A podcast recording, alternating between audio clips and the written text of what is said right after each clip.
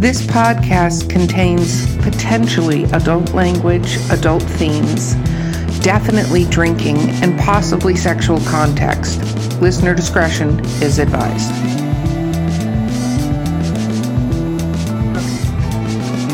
Okay, welcome to Drinking with Authors, the literary briefs edition. I am your host, Erica Lance. My co host today is Vanessa Valiente.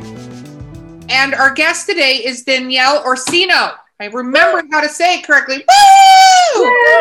Because I've been drinking. Okay, let's talk about what we're drinking. I'm drinking Blue Moon Honey Days out of a Ooh. can.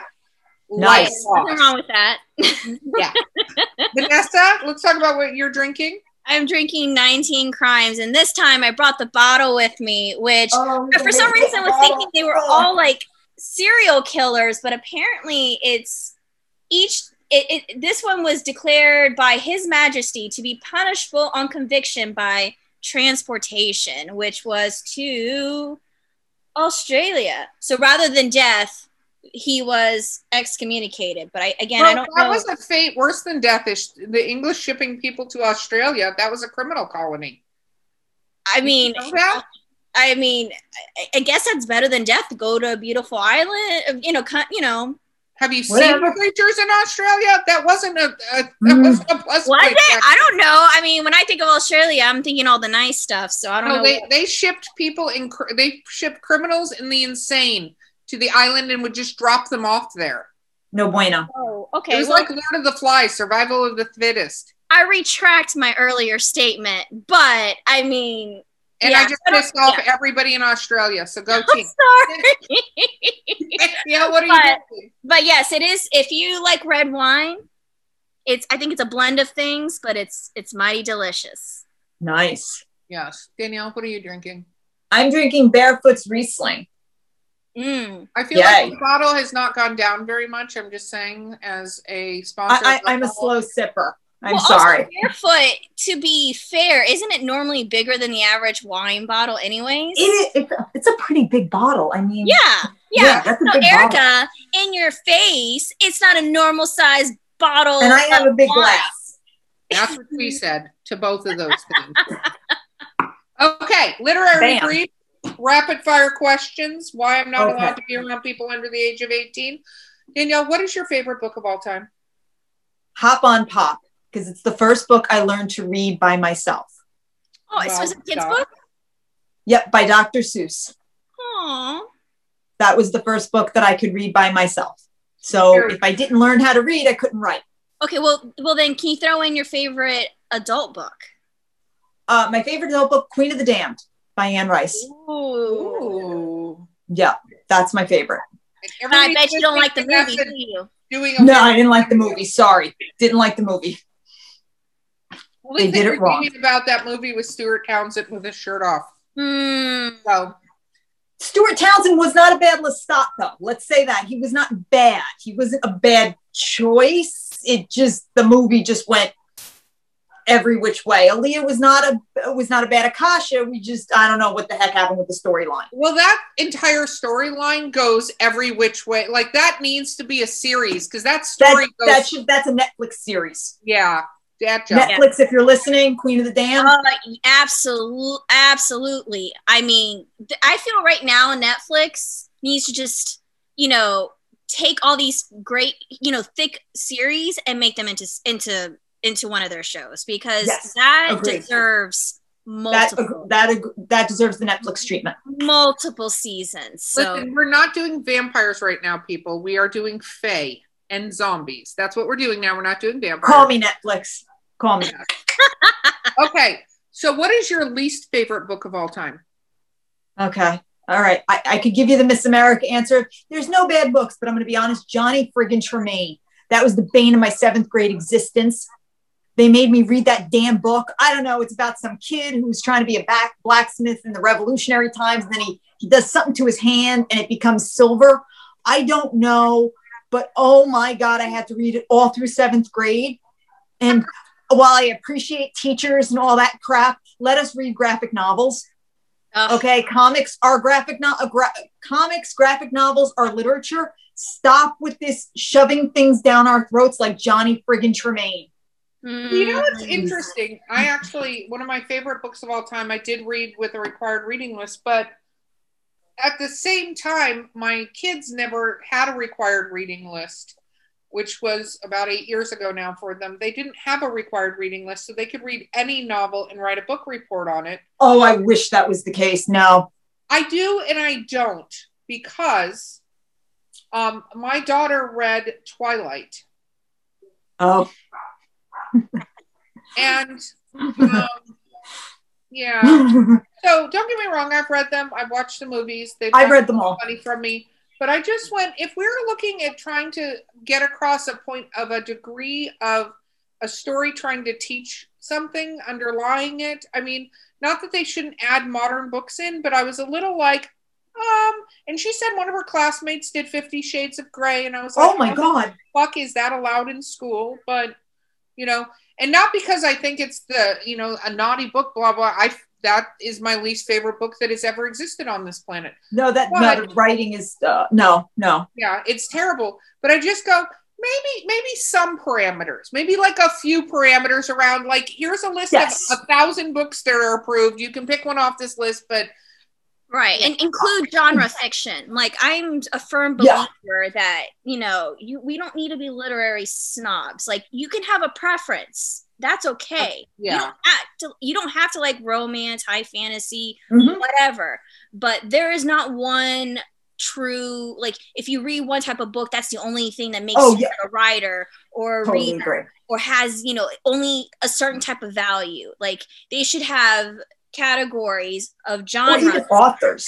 Yeah, and then have them okay, have some older classics and then have some contemporary stuff. Like, you know, if I, I just there I like I I did actually really enjoy Great Expectations. Like there's certain of the classics I enjoyed, but I have to say if you delve into Chris Claremont, his writing, he wrote for X-Men for Marvel for 15 years. How that man kept those storylines straight I, I, have to tip my hat off to him, but he does not get the credit as a writer he deserves because he was a comic book writer. He wrote Days of Future Past, which, from a comic standpoint, just from a writing standpoint, was a phenomenal storyline. But he wrote the Dark Phoenix saga, which is one of the best storylines in comics. Mm-hmm. And he just doesn't get the credit he deserved. He wrote for Marvel, like I said, for 15 years, and he wrote several several characters, several storylines, but even some of your best known characters like Wolverine, he did a lot of the changes. Originally, Wolverine was supposed to be much younger. He his adamantium claws were supposed to be built into the costume. Claremont was the one who was like, "What if they came out of him?" He's like, "What if he was older and we didn't exactly know?" He made all these subtle changes to the character that now you can't imagine Wolverine being anything but what he is. And he just doesn't get the credit he does. But as much as Stan Lee invented X Men, Chris Claremont is the one who really honed the X Men and what we know of. And I think in comics, especially for like that seventh grade, eighth grade, you know, that group of kids, there's so much, there's so many lessons we can get out of graphic novels that I think they could really benefit from. And I just don't think schools give it enough credit. Look, not that I would want my kid reading The Killing Joke, you know, in seventh grade, but there is lessons in that that yeah, a 10th grade, 11th grade, I think they could read. And I I just think sometimes schools are so much into they should be reading a, To Kill a Mockingbird. Okay, To Kill a Mockingbird, great book. I'm not taking it away, but I think sometimes we have to just broaden our expectations and our horizons a little bit. Well, sometimes we forget that you know not every kid, every person is different, and mm-hmm. sometimes you need to go with the you need graphic novels to be a gateway to get someone to start reading because like i know in high school like i i appreciate a, pro, a poetry but it was not i just in my mind couldn't understand it. Like I just didn't understand because it's very like there's no rules really. I mean there are rules but then there's no rules. Mm-hmm. And it's just for me it wasn't my thing. I hated going through writing essays, but I love writing, but I didn't realize I liked writing until like in college when mm-hmm. I was mm-hmm. writing about the things that I loved. And because I ended up learning how to write writing about the things I loved, then I learned how to write the things that I was trying to push away from that I wasn't gravitating to as a kid. You know, mm-hmm. I've I know plenty of people that we I I mean, I'm definitely, you know, to blame for like damning Twilight, but I know plenty of people who use Twilight and were able to enjoy reading because they read that. And mm-hmm. then it opened them up to things that I like and they would never have gotten there without reading mm-hmm.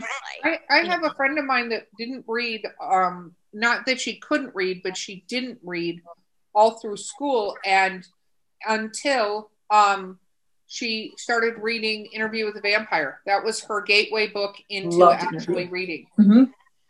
Right, right. Like I to this day, I have not read Lord of the Rings, though I've seen all the movies and I love mm-hmm. it. Like my gate and, and my favorite genre to read is high fantasy and it's mm-hmm. the thing that i love the most to write not the only thing i write but the thing that i gravitate to and lord of the rings is not my gateway into that world it was harry potter and that's considered urban fantasy and yes. yeah it's just like you know star wars i know we all damn the prequels you know i'm looking at you erica because we talked about this like prequels got me to watch the original because no one in my family watched star wars so I love. I grew up on. You I grew up on Star Wars. family, and they should all die. Whatever. uh, you know what? It's care. so funny that you bring up Star Wars, though, and I say this because, you know, I always get asked, "What are your influences?" and blah blah blah, and I always say I fell asleep to the sound of Darth Vader's breathing and blasters because as a kid we had a drive-in movie theater at the bottom of our um, of our hill where we lived. And my dad every Friday night would go to watch Star Wars. So I would fall asleep in the back when I would I would be seven years old, and all I would hear is Vader and you know lightsabers and blasters. Star Wars was it. George Lucas was the thing.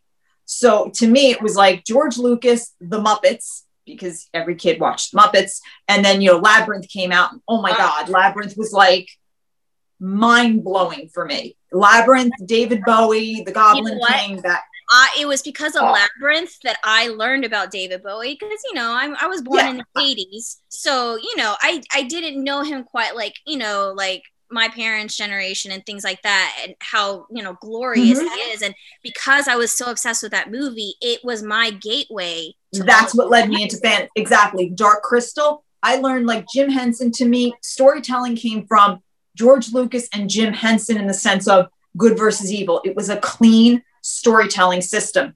It was they they just they broke it down into that good versus evil. It was very very clean and neat to me. That's where I kind of learned it. So I would say from an from an influence, it was Star Wars, like I said, Jim Henson, and then you brought in superheroes and just that comic book. Originally, it was really Lynda Carter, Wonder Woman, I gotta say, as much as everybody's gonna hate me for saying this, Adam West Batman, because that's what was on the Green Hornet. Because mm-hmm. you know they were doubled up. Well, they were all in syndication at that time. So you had Batman and Robin, and then the Green Hornet, and, I, and Bruce Lee to me was like Kato was the greatest thing in the world because I didn't really care about Robin. I cared about Kato. In my eyes, Kato never got captured. He got to drive the car, and he didn't need any gadgets. He could fight anybody. And then Wonder Woman you put all those together and I didn't need to read Emily Bronte or I didn't need to read anything. I was like, these guys are awesome. That was that kind of stuck in my little brain. Right. Superheroes, good versus evil. And now I'm like, I want to learn more about these comic characters. And I guess somewhere back there before I would ever start writing, that was all in there. And then that kind of paved the way to fantasy. Whether you know, you know it or not, when you're a kid, that's what's in there is well, those what, really basic learning. Well, I always get blown away is how people like damn fantasy, but sometimes fantasy is a great way to get people to understand current events, current hard topics to talk about, mm-hmm. and present them in a way that is a way to have a conversation. You know, just like Harry Potter, you know, talking about mudbloods, that's mm-hmm. racism right there about a purity of a race. You know, X-Men. people with pure magic, you know, families versus, you know, you know, having, you know, witches and wizards who came from muggle parents, you know, that's racism, you know, and so it always blows my mind because it's like everyone wants to vilify Animal Farm, like it's like the greatest thing, but it's like animals don't exist that talk. So unless you know, you know, that's a fantasy right there. That's that. You know what I mean? So it's X Men was the best. I mean, you know, Stan Lee specifically did it for that reason. X Men was a commentary on the civil unrest at the time. It was a commentary on racism. X Men was right there for the picking. If you wanted to pick up the comic book and really read into it, it was right there. Alex Ross did Wonder Woman's Spirit of Truth, where yeah. she specifically goes out looking at the world because she does not understand. And she saves uh, one of the very first panels is she comes out, she float, she flies out of the invisible jet and she lands in a Muslim community and she saves a bunch of people. And they start stoning her because if you look at her costume, you know, it's really yeah. nothing more than a bathing suit. And they stone her for it. And she's like, wait a minute, I just saved you guys. And now I'm the villain. So she goes and has a conversation with Superman, with Clark, and she's like, I, I don't get what's happening. You know, we're saving people, they don't like us. And so he finally says, go out in the world. Yeah. Go out as Diana and just see what's going on because she's talking to him as an alien. She's like, look, at the end of the day, you are still an alien. You were raised here, but, and the whole book is about her experiencing humanity again. Yeah. And just- for this time, it's so relevant right now with just seeing humanity through a super being's eyes, but experiencing it on that human level and seeking that connection. So sometimes comic books are really a new way of looking at things. Yeah. I mean, I think if, like, for instance, if you were trying to write, I mean, the political art, like the US political climate is mm-hmm. very divided, right? And sometimes, you know, you try to talk to someone about a specific oh. topic oh. and you bring it up either, no matter where you are right. the spectrum, your their ears are already going to just they're closed. They're closed. They're not going to listen. They're not going to understand. But if you can take a fantasy world or mm-hmm. a science fiction world or whatever, and you take certain concepts, and I'm not talking about being preachy in a in a fiction. No, novel, understood. But you're using the this this create this world you created in, in a way to not only for you as a like a writer to just kind of make sense of the world but it's a great way to have conversations with your readers in a way. Because then it has mm-hmm. your reader think. And then, mm-hmm. then when they see things in real life they're way they'll be like oh wait a minute. Now i see it. That's wrong. I, I now see it from this other way of co- approaching it. So that's why I, again I don't damn anyone for whatever they read as long as they're reading. So if you like graphic novels, manga, whatever, it. I mean, go for it, man. That it, it, it, it it's a stepping stone to an infinite a possibility. It'll open your mind either way. Yeah. You know what one of my favorite um, stories was about this that I think a lot of people don't realize is the first interracial kiss ever broadcast was between Captain Kirk and Lieutenant Uhura. And Uhura. Uhura, yep. But and that was, and they fought for it. Well, they fought for it, but also the studio wanted to rec- have it recorded both ways. Mm-hmm. And the two cast members kept screwing up the non-kiss version of it, so they couldn't get a good. So they couldn't use it. it. Yep. Thereby forcing them to put the kiss in the the scene. Mm-hmm. It's and, amazing. Yeah, it is amazing. But then that particular show and the broadcast of the show was banned in a lot of areas, and I, I'm bringing this back to something you said in a previous episode. Watch how intelligently I do that. That's why I'm mm-hmm. host. Is mm-hmm. you're talking about, you know, the heat you're getting from the religious sects and stuff like that mm-hmm. on um, mainly the Christians and Catholics on the portrayal of angels and stuff like that in your book. And you you have to go there's a point in time all of us and i think this is what writers need to take away from this that could be very instrumental and maybe philosophical, or maybe I'm just drunk, um, is that you have to be willing in certain moments to stand up and do something that's uncomfortable kind mm-hmm. of like what you talked about with your name and not changing it to be a potentially gender neutral name because you have to stand up and go cool but fuck off i'm going to do it anyway and that might take where you don't have the notoriety of the women that follow you mm-hmm. doing the same activity but you pave the way so that the viewpoint changes so that you can go we're going to do this differently. And i think as authors we need to do mm-hmm. that and we need to stand by it and be unwilling to buckle down when people say you have to do, make this change because it's too controversial. You got to go well i want to be controversial so fuck off. Unless you just literally want to throw out novels to make a bunch of money then you're in yeah, you're doing it wrong and there's an exact script on how you do that and go follow that script because otherwise if you have a voice and the moment somebody says i think this is too controversial or you have to do this you got to go i don't care. I'm going to do it anyway and even yes. if i'm the first person and i don't have the level of success the second or third person will from doing it i've done it and i've made a difference in the world however small it's happened. Yeah. I i had to make that decision and it was I've literally sat across from somebody who said, You're inviting demons into your world by doing this, this, and that. And I sat there and went, Okay, okay, peace be with you, and walked away. And that's what I've had to do because at the end of the day, I'm who I am. I didn't write the book to piss anybody off. I didn't do it to specifically go get somebody. Now, now that you've brought it to my attention and you're all upset and whatever, we'll wait till you see what I do in book three. But, you know, I it's kind of like I'm not doing it to get anybody. This is my story.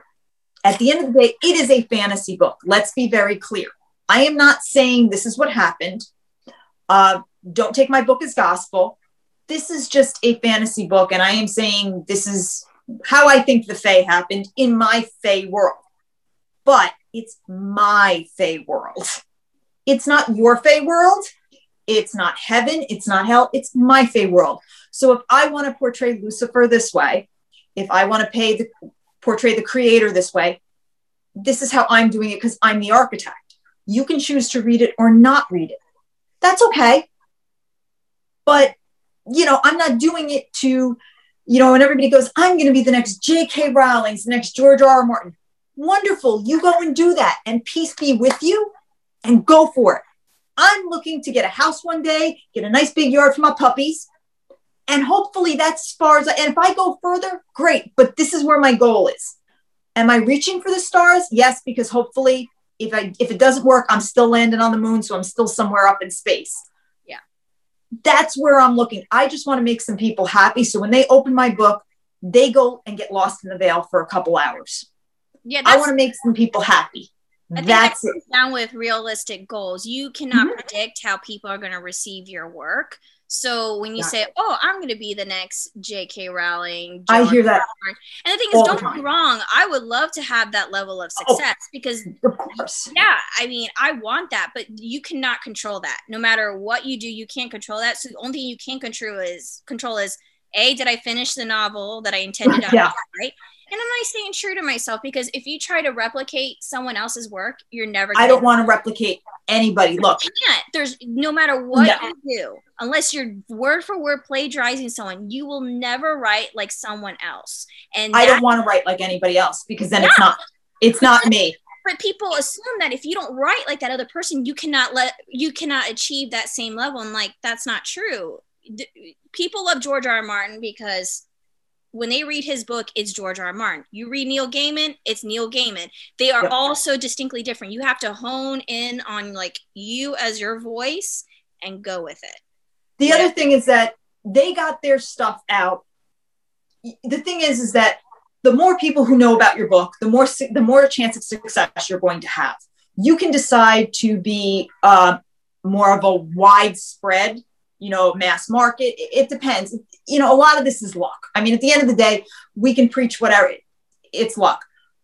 I've decided to stick to keep my name, to not make it gender neutral. I've decided a lot of things, good, bad, and different. I don't know. At the end of the day, when I'm dead and gone, the book will still be here. People may pick it up, they might not. I'm just trying to, to like I said, get my puppies a backyard.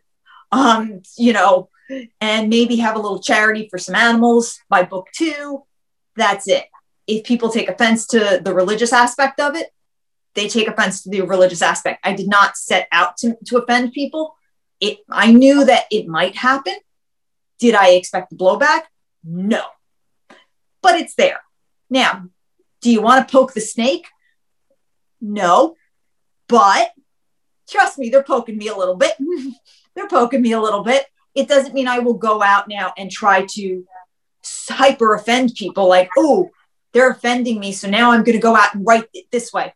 no, I'm going to continue with my voice, continue with my story. That's how I'm going to do it. I just hope that at the end of the day, people pick up the book and they get lost in the wor- in the world I've created, and they find enjoyment. And I get that affirmation every day when someone says, "When's book two coming out? I can't wait for it." Or, "Are you making a low stuffed animal?" Because God, I re- you know I really need it. Or um, I have one character, Lady Danius, who you meet briefly in book one, but she has her big moment in three. And I put a picture of her out on Instagram and explained her backstory. And I had somebody DM me who asked me, Are your Fae um, gay or straight? And I was like, Oh, okay. And so I said, Actually, my Fae are, are fluid. They fall in love with energy, they don't care about the package it's in. They fall in love with energy. They don't really care about gender. So they said to me, That's how I'm going to explain it to my parents tonight when I come out. And I was like, I'm sorry, what? And they, she said, I guess I'm coming out to you.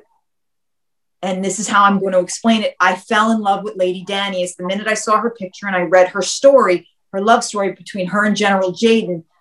It just clicked with me. And I've been trying to figure out how to tell my family. And the minute you said the Fae fall in love with energy, not the package, it resonated with me.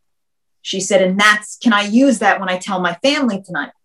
Oh, wow. And I was like, sweetie, you can tell. Yeah, go, go right ahead. I was like, rock on with your bad self. Like, you know, two points. And I thought, that's why I'm writing. That's why I'm writing. Because whatever your story is, whether you sell a million copies or a hundred copies, there's somebody out there that's going to hear your story and go, yeah, I know that feeling. I get that feeling. Okay, yeah. And they're going to take that nugget and they're going to use it in their everyday life somehow. And it's touched somebody. Like I said, whether it touches 100 people, a million people, I don't know. But that's why you were given this opportunity to write. Do what you want to do with it. If it makes you money, great. If it doesn't make you money, but it touches somebody, that might have been the whole reason for this. But if you go into this whole thing thinking you're going to be the next George R. R. Martin, you're going to have a series and you're going to do this, you're probably not doing it for the right reason. No. Agreed. Agreed. It's about human connection, and that's it. The written word and the emotion have to go hand in hand. If they don't go hand in hand, it's not organic. You have to go in for an organic connection, and the rest will flow. If it means you're a millionaire, great. Like I said, me, I'm just looking to make the puppies happy because now I've used their likeness in the book and I probably owe them money in some way, shape, or form. They're probably getting lawyers. But that's all I'm kind of I'm looking to do. And if I can make one person happy or spread some kind of joy for all the negativity I get, I'll take the blowback. But this, I'm calling her a little girl because I, I don't know how old she was. I didn't look up her information. But when she said that to me and she was like, This is how I'm going to tell my family tonight, I was like, I guess I've done something right. What it is, I I don't know, but if this made her feel comfortable, I'll ta- I'll take you know the extremists coming after me with pitchforks. Right. It's it's all good. Then well, you know what, my job is done. I think that's perfect and a perfect way to end off because I do not think we could state it better than that. But I do want you to reiterate how people find you. You can find me at birthofthefae.com or birth of the fae underscore novel on Instagram. Those are the best two places to find me. And then, um, or you can buy the book, Birth of the Fae, Locked Out of Heaven on Amazon or Barnes and Nobles. And there's probably some other places you can buy the book, but those are the best two places to buy it. And then we are coming out um, on Skyboat uh, Audio on August 10th, and that'll be on audible.com. Perfect. And book two should be later this year or early next year in your 11 book series. And yes, and we have the title, which will be Birth of the Fae, Thine Eyes of Mercy, which it was Queen Mary's favorite prayer. So that gives you a hint on which Queen of England will be showing up in book two. That sounds amazing. And you have been thoroughly fantastic and entertaining. Thank you so much for being on the podcast. Thank you so much for having me. I really appreciate it. Absolutely. Okay, this has been Drinking with Authors Literary Briefs. I've been your host, Erica Lance. And I'm Vanessa Valiente. And we will see you next time.